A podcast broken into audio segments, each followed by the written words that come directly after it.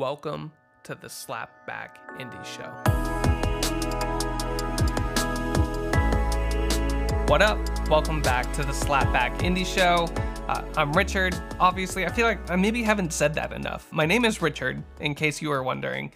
Okay, I'm excited about this one. Again, this is another solo one. It feels good to be back in the rhythm of it. So, honestly, let me peel back the the curtain and this is literally the day before. So if you're listening to this tomorrow or Wednesday when it comes out, I literally am doing this just the day before. Uh, if you're listening to this in the future, then I guess it doesn't really matter. But I do want to timestamp it because I'm going to refer to something in just a little bit. So that's why that's there. Okay, so I hope you guys are doing well. It is springtime. Feels like springtime here in Nashville. And so I don't know, that comes with like a new sort of life right? It feels good to feel good.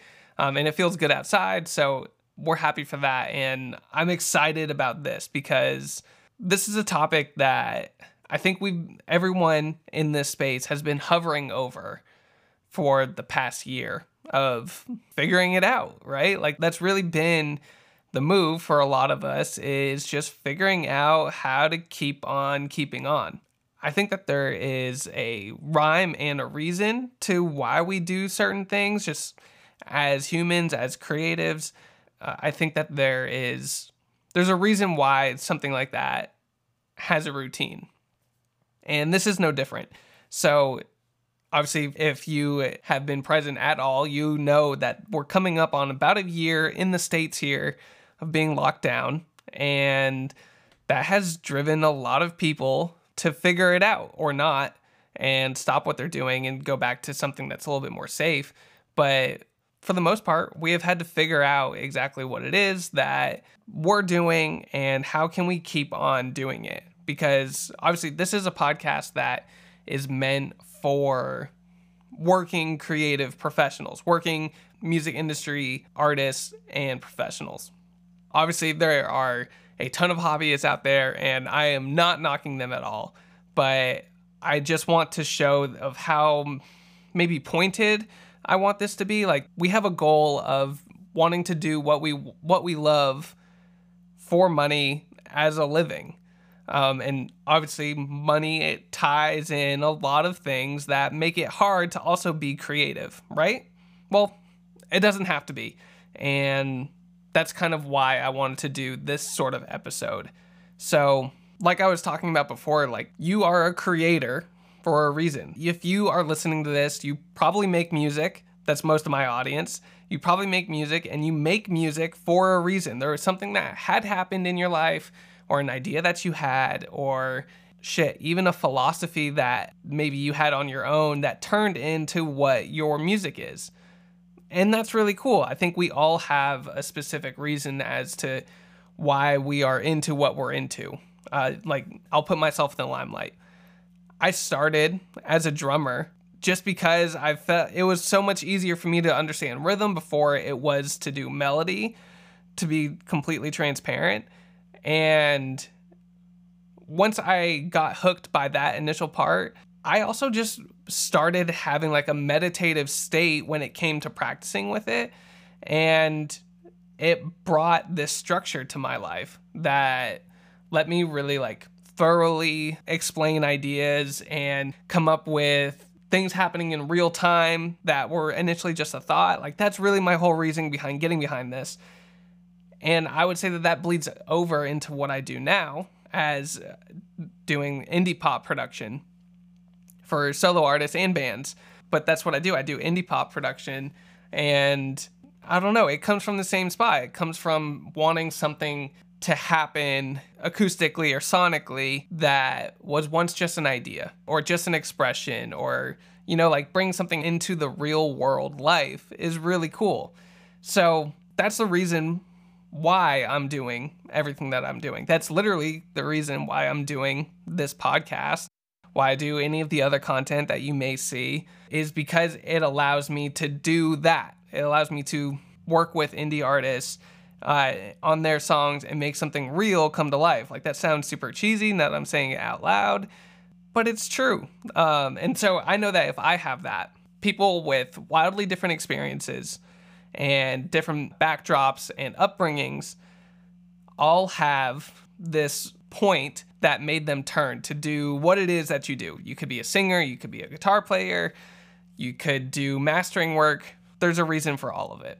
And so I'm not going to necessarily dive into what the reasoning of what you do means or anything like that. Um, I think that goes down a rabbit hole that is just way too specific for everyone.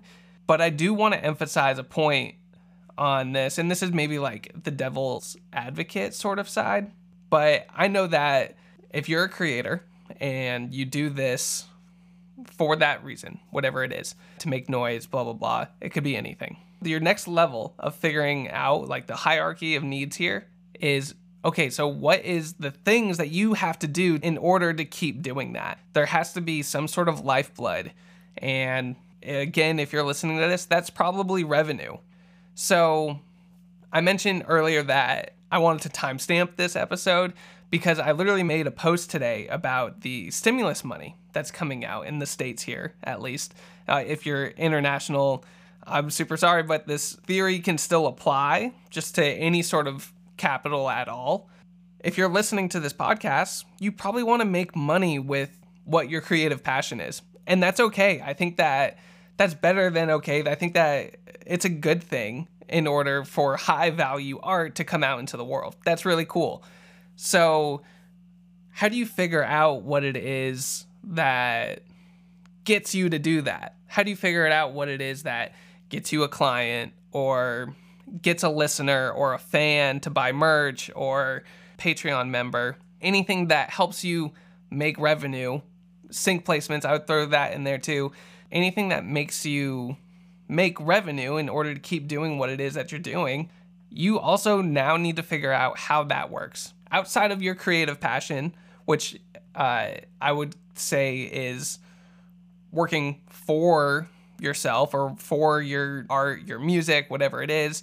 Um, in the business world, they say working for your business, but you need to develop something to work on your business um, or on your creative craft or on your music, on your art. You need to work on the process of making that happen. So, what do I mean? That's a great question. I was starting to get way too meta. So, what I mean with it is that there are requirements that you have that you need to meet every single day in order to keep living your life. And so I kind of want to put this through some steps, um, maybe as like a, a numbered list, if you will. I think first things first, you need to figure out what is the life that you want out of all of this. Picture it. Literally imagine what it is. If you want to be making songs on the beachside in California, that's okay. And build something out, like build out what it is that that life looks like, and then just start reverse engineering how to get there. So I'll use myself as an example. Like I've said before, I live here in Nashville with my wife. We have two dogs.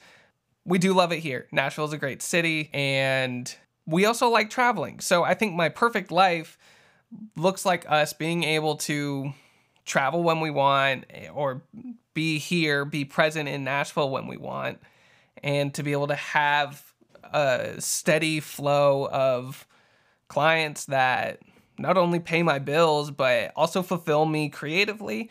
That's really important for me. So, what are the next steps that I needed to figure out in order to keep maintaining this dream that I have, right? Well, it definitely comes down to money. You need to be able to have a way to make income in order to pay your bills and to save up money to make this happen. So that's coming up with that's more of your business plan or your your strategy as an artist because I know it's not necessarily it's a business but not a business. I get it. The point is is that you still need to figure out what it is that is going to make that happen. And then the next step is okay, so when that money does start coming in, what happens with it? Right? Does it all go to the gear that you really want to afford? Probably not. I mean, that will be great in the moment. I think your spikes of dopamine will be wonderful, but you're still going to feel like an asshole in after your credit card comes through and you can't pay it Like that that part sucks. So you need to also figure out how can I knock my expenses down to get rid of my debt in order for me to keep living this dream even longer. That's an important one. And then once you have that system sort of figured out, you're going to start hitting like a bottleneck where you're doing all of this work all for yourself and it is literally draining you. And the next step is to figure out like eliminate any unnecessary things that you just don't need in your life. Um, sometimes it can be rough, and this is where I'm maybe a little bit more biased towards minimalism and being a little bit more intentional. But I believe that if something is truly not providing you value, then you need to make the active effort to go get rid of it. Get it out of your life, out of your workspace, out of your mental capacity so that you can keep your your eyes clearly on what it is that is important to you. Um, having that hindsight all the way through is really nice. Like there's a reason why hindsight 2020 is a saying is because it would be really nice to always have that hindsight. So putting yourself in that position, you will just be thanking yourself down the line. And then even after you eliminate some of these tasks and things that you just have to do, you're still to have some stuff that is left over. You're to have maybe some items on your to do list that still need to be manually done, but you don't have to do them. And this is a perfect point in that hierarchy, like that I was talking about, of being able to bring people on board with you, create a collective goal with them of what to accomplish. And then if you are both able to work toward the same goal and it's a relationship where you can be interdependent when you're working with someone, um, like you're helping them out and they are helping you out, then it really kind of creates this uh, this one this chemistry between your work and it comes through in the final product once things are you can tell have been organized all the way through. But then two it takes that workload off of your own mental capacity of things that you need to get done and let me use a real life example this is a big spot in the process with artists that i work with where they feel like they need to bring someone else on board. Can anyone open up their laptop if they have a Mac and open GarageBand? Yes, 100%. But are you going to spend the time to learn what every single, as they always said in like audio school, what every single knob does? I don't know, some people are. But then once you figure out that knob, are you going to be able to figure out how to create backups of your audio files? And are you going to then be able to figure out how to set up your master bus signal processing?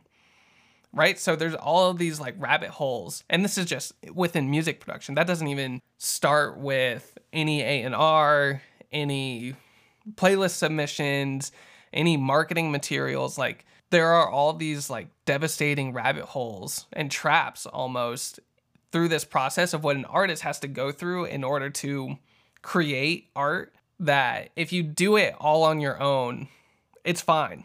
And like you've heard a lot of the guests that I've had, it's important to know, have a rough idea of what that process looks like. And going through it for yourself for the first few times is a great way to figure out what are the pain points on you. But continually stressing into that because of this DIY ethic will cause not only just burnout, but it's going to cause a harm in your final product, in your music, and inherently what's important to you. So, the whole point of this is that nobody else is going to figure it out for you. That's quite literally the title of the podcast episode. You need to figure this shit out on your own. You need to be, this is like the CEO mindset, right? Like, with businesses, they know every single capacity of what the business does, even if they don't do it themselves. That is eventually what you want to be able to build with is being the CEO of your art. I guess that sounds lame as shit, but I don't know. It's it's the best thing that I got right now, okay? Maybe it's a springtime air, I'm not sure. So all I say to that is that you need to figure it out because no one else is going to do it for you. And you can have the success or the the gratitude, the fame, whatever it is that you're dreaming for or that you have set up in your what your perfect life looks like. That's available. You just need to figure out the chess match to be able to get there. You can't sit on the side and say, this chess match is dumb and I don't really like it. That's not going to help you figure it out. That's not going to help anyone else figure it out. And at the end of the day, it's going to be harmful to your music. Whew, my chest feels a lot lighter now. so, okay, guys, I appreciate it. Thank you so much. Um, I'm excited for my next few episodes that I have coming up. Hopefully, I'm not recording them the day before, but we'll see. Um, all aside, I hope you guys are having a great Wednesday or whatever day you're listening to this on. And I want to hear from you guys. Like, if this is something that is helpful to you, and if there's a topic that you would like to have covered, feel free to like reach out to me. I'm usually on Instagram at Richard at RR. You can spell out Richard at RR, and it'll literally bring you there. Cool. Thanks, guys. Links all up in the show notes for everything. And have a great Wednesday. Thanks.